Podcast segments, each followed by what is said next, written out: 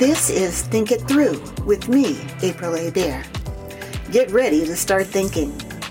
I know, it's hard, and you'd probably rather not. But here we go anyway. Questions are essential. Let's acknowledge that right off the bat. They are one of the earliest and best ways that we learn about the world and everything in it. According to a December 2017 article in The Independent, researchers determined that curious children often ask up to 73 questions every day. And if you've ever been the parent of a three to four year old child, you know exactly what I'm talking about. Sasha Briggs, author of The Importance of Kids Asking Questions, says that many of those questions spring from a real desire to understand the world around them, and that they are an extremely important part of their educational process. And the importance of questions continues on throughout our lives.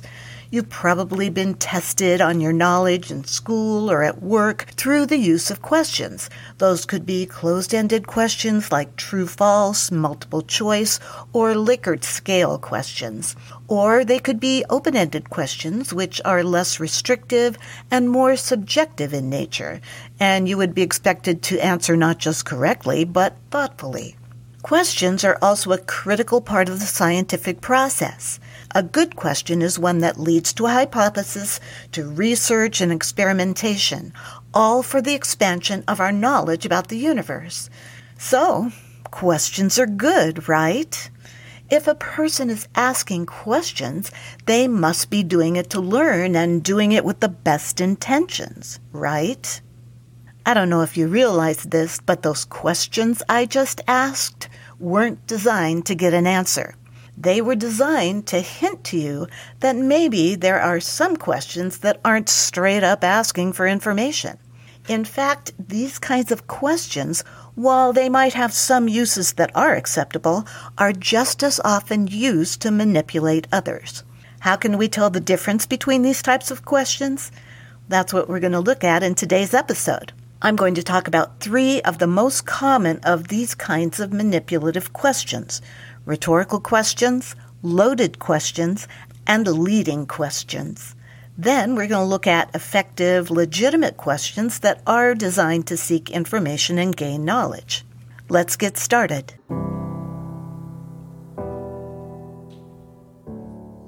First, rhetorical questions.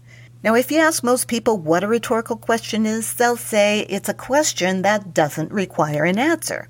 And that's basically correct except that they may not realize the reason it doesn't require an answer is because the answer is actually built into the question. It's structured in such a way that the listener might not realize that the person asking the question has also implicitly answered it and just accept it as factually correct without even thinking about it.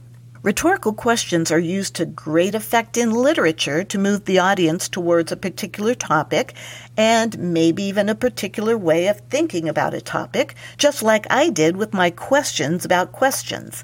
Let me repeat them. So, questions are good, right? If a person is asking questions, they must be doing it to learn and they must be doing it with the best intentions, right? So hopefully you picked up on the idea I was trying to get across there that maybe questions aren't always being asked with good intentions. I'm being totally upfront with you here so that you can see how tricky rhetorical questions can be. They're often used to surreptitiously insert an opinion into a discussion without seeming to do so. The word rhetoric is defined as the art of persuasion, and a rhetorical question is at its heart a persuasive tactic. Here's an example from a meme I saw recently. It said, if I die, can you please make sure I don't end up voting for a Democrat? Obviously, it's phrased as a question, but it's actually a statement. And that statement is, Democrats have voted illegally using the ballots of people who have died. That's unfortunately a fairly common belief among some people despite a serious lack of evidence. Because it's a meme and memes don't generally come with a works cited page, it doesn't lend itself to a calm, logical discussion about the facts. It's just designed to get an opinion across in a way that makes it seem like it's true. Now, for me to go into the details of why this meme is frankly bullshit right here and right now would take us way off the topic. However, I'll put an explanation and some pretty good evidence for my claim that this meme is simply not the case in the show notes. I always tell you to look at the show notes, and in this case, it might be a good idea. Okay, moving on. Another kind of manipulative question is known as the loaded question. That's a question that also uses an unproven or unjustified assumption as its basis, but it goes beyond a rhetorical question and forces the person being questioned into a defensive position. This is the famous do you still beat your wife kind of question. In that example, the questioner is basically assuming this person has beaten his wife in the past, which may or may not even be true, and probably is still doing so. And now the guy being questioned is put in a position of having to defend himself because there's really no good yes or no answer to that question. It demands an explanation about whether he actually has beaten his wife in the past and is still doing it in the present. I have to tell you my loaded question experience that happened recently at a Randy Rainbow concert of all places.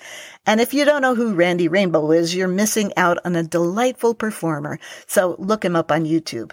Anyway, after the concert, we were in a line to get into the parking structure. This cute little old lady in front of me turned around and asked if we loved the concert, and I said we did love it. She then said she loves Randy Rainbow and she also loves Donald Trump, who Randy Rainbow loves to make fun of. And then she said, it's too bad that people just can't get along despite their political differences. I said, you know, you're absolutely right. And I thought we were going to have a nice bonding moment there. Then she said, Yes, and it's all the fault of these college professors who teach everyone to hate. I said, Um, I'm a college professor. And without missing a beat, she asked, Well, how do your students feel when you do that to them? It was a perfect loaded question. And of course, it totally took me by surprise, but I gathered myself together and I said, Look, I don't know what you've heard, but that's just not what we do. And before she could say anything else, the man she was with complimented me on my necklace, and I complimented the lady on her outfit, and just like that, it was over, thanks to this guy's quick thinking. But yeah, it was disconcerting to be blindsided by an otherwise delightful old lady, assuming that I teach my students to hate. Anyway, my husband thought it was hilarious, so at least someone was entertained by it. The third type of questions are leading questions, which are not the same as loaded questions. Leading questions are trying to lead you to come to a particular conclusion, obviously the one they want you to come to. Now, you're probably familiar with leading questions if you watch any courtroom dramas, when a lawyer is asking questions to lead a witness to a particular conclusion. The opposing lawyer objects to the line of questioning and the judge disallows it. For example, a lawyer who asks the question, the defendant punched you in the face when you walked around the corner, didn't he? He's asking a leading question that the defense attorney will probably object to. A question like, can you tell the court what happened when you walked around the corner? is much more likely to be allowed because there's no inference that anything in particular happened. They're also used in medicine where a doctor is questioning a patient in order to make a diagnosis and they're pretty sure they know what it is, but they need to make super sure. But when it's used as a way to move a person's opinion somewhere they would maybe not have gone by insinuating that that's the way they should be thinking about the topic, then it's manipulative. Now, this is such a common tactic in the advertising world that we hardly think about it. And I'm not here to say that it shouldn't be done and it's always a bad thing, but it is manipulation and it's important that you recognize that.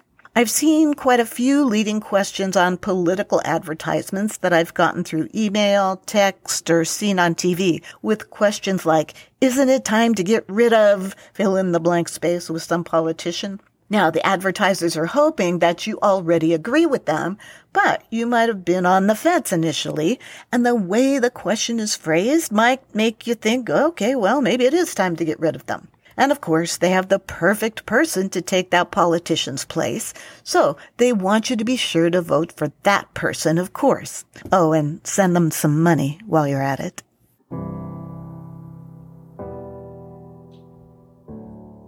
According to Rational Wiki's Just Asking Questions page, one of the problems with these types of questions is that they often tend to shift the burden of proof. In episode 12, I address the fallacy of the misplaced burden of proof, so you might want to go back and listen. In a nutshell, when people make statements they want you to accept as fact, but they don't provide any evidence and instead demand that you provide evidence to show that they're wrong, they're committing this fallacy. People who make a statement they want someone else to believe are the ones responsible for providing the evidence to show their statement is correct. So now let's apply this idea to these manipulative kinds of questions we just learned about because they're not really questions, they're statements.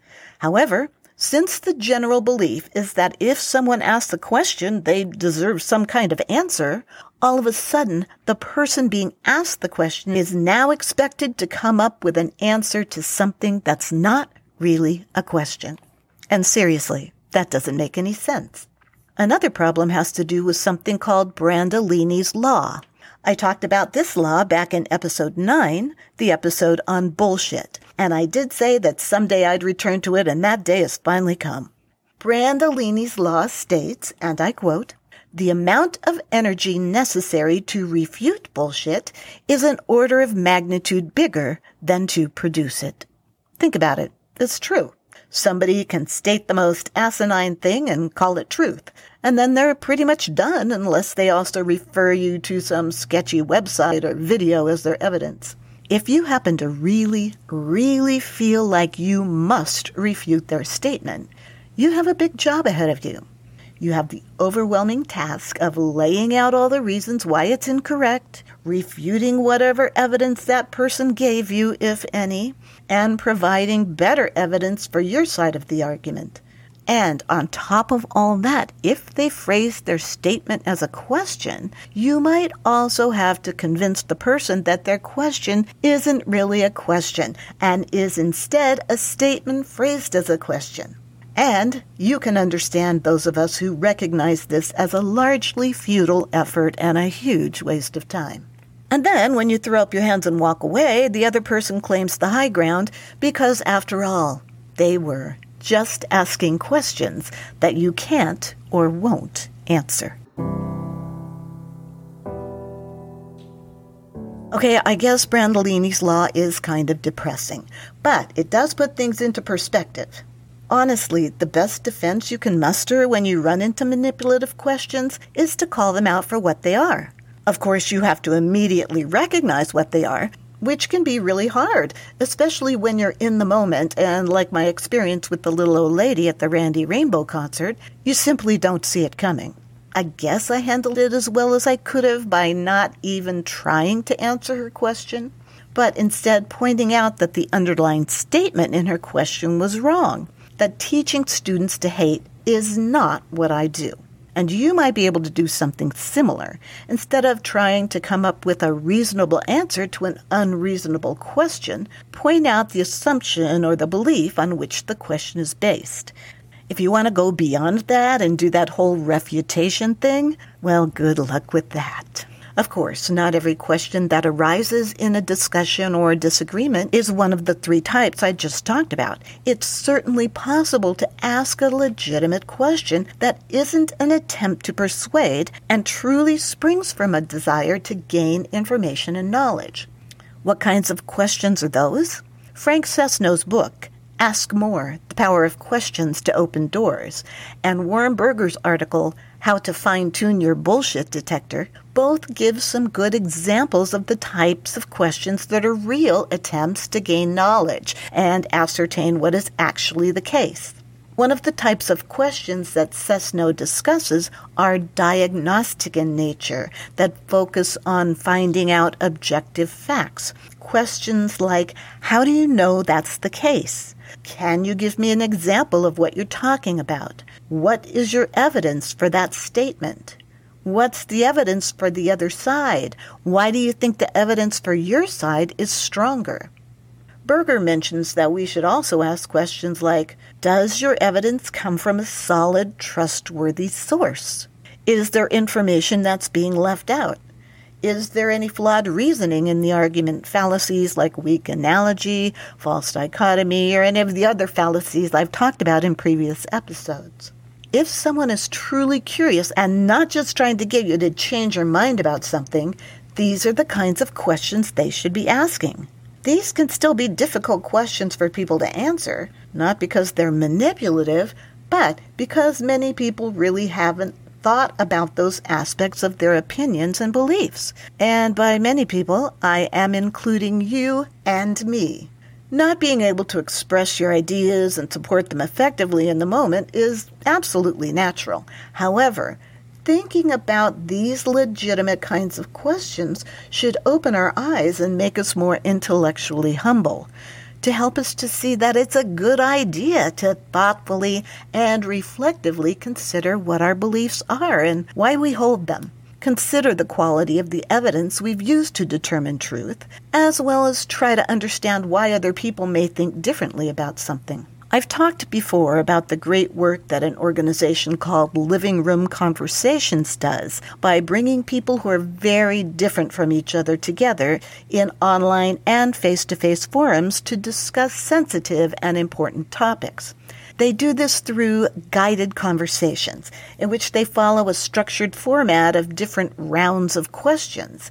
Each person has a time limit of about two minutes with no interruptions or crosstalk from other participants. For instance, in the first round of a living room conversation on the topic of immigration, participants are asked a question designed to introduce themselves to the other group members, like, What would your best friend say about who you are?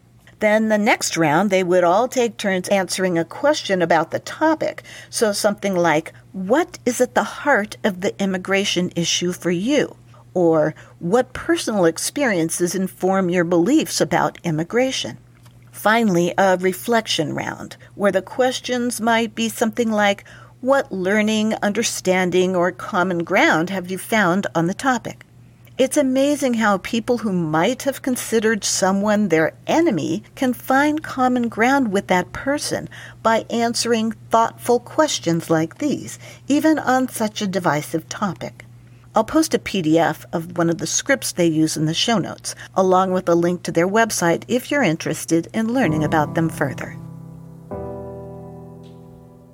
So, questions.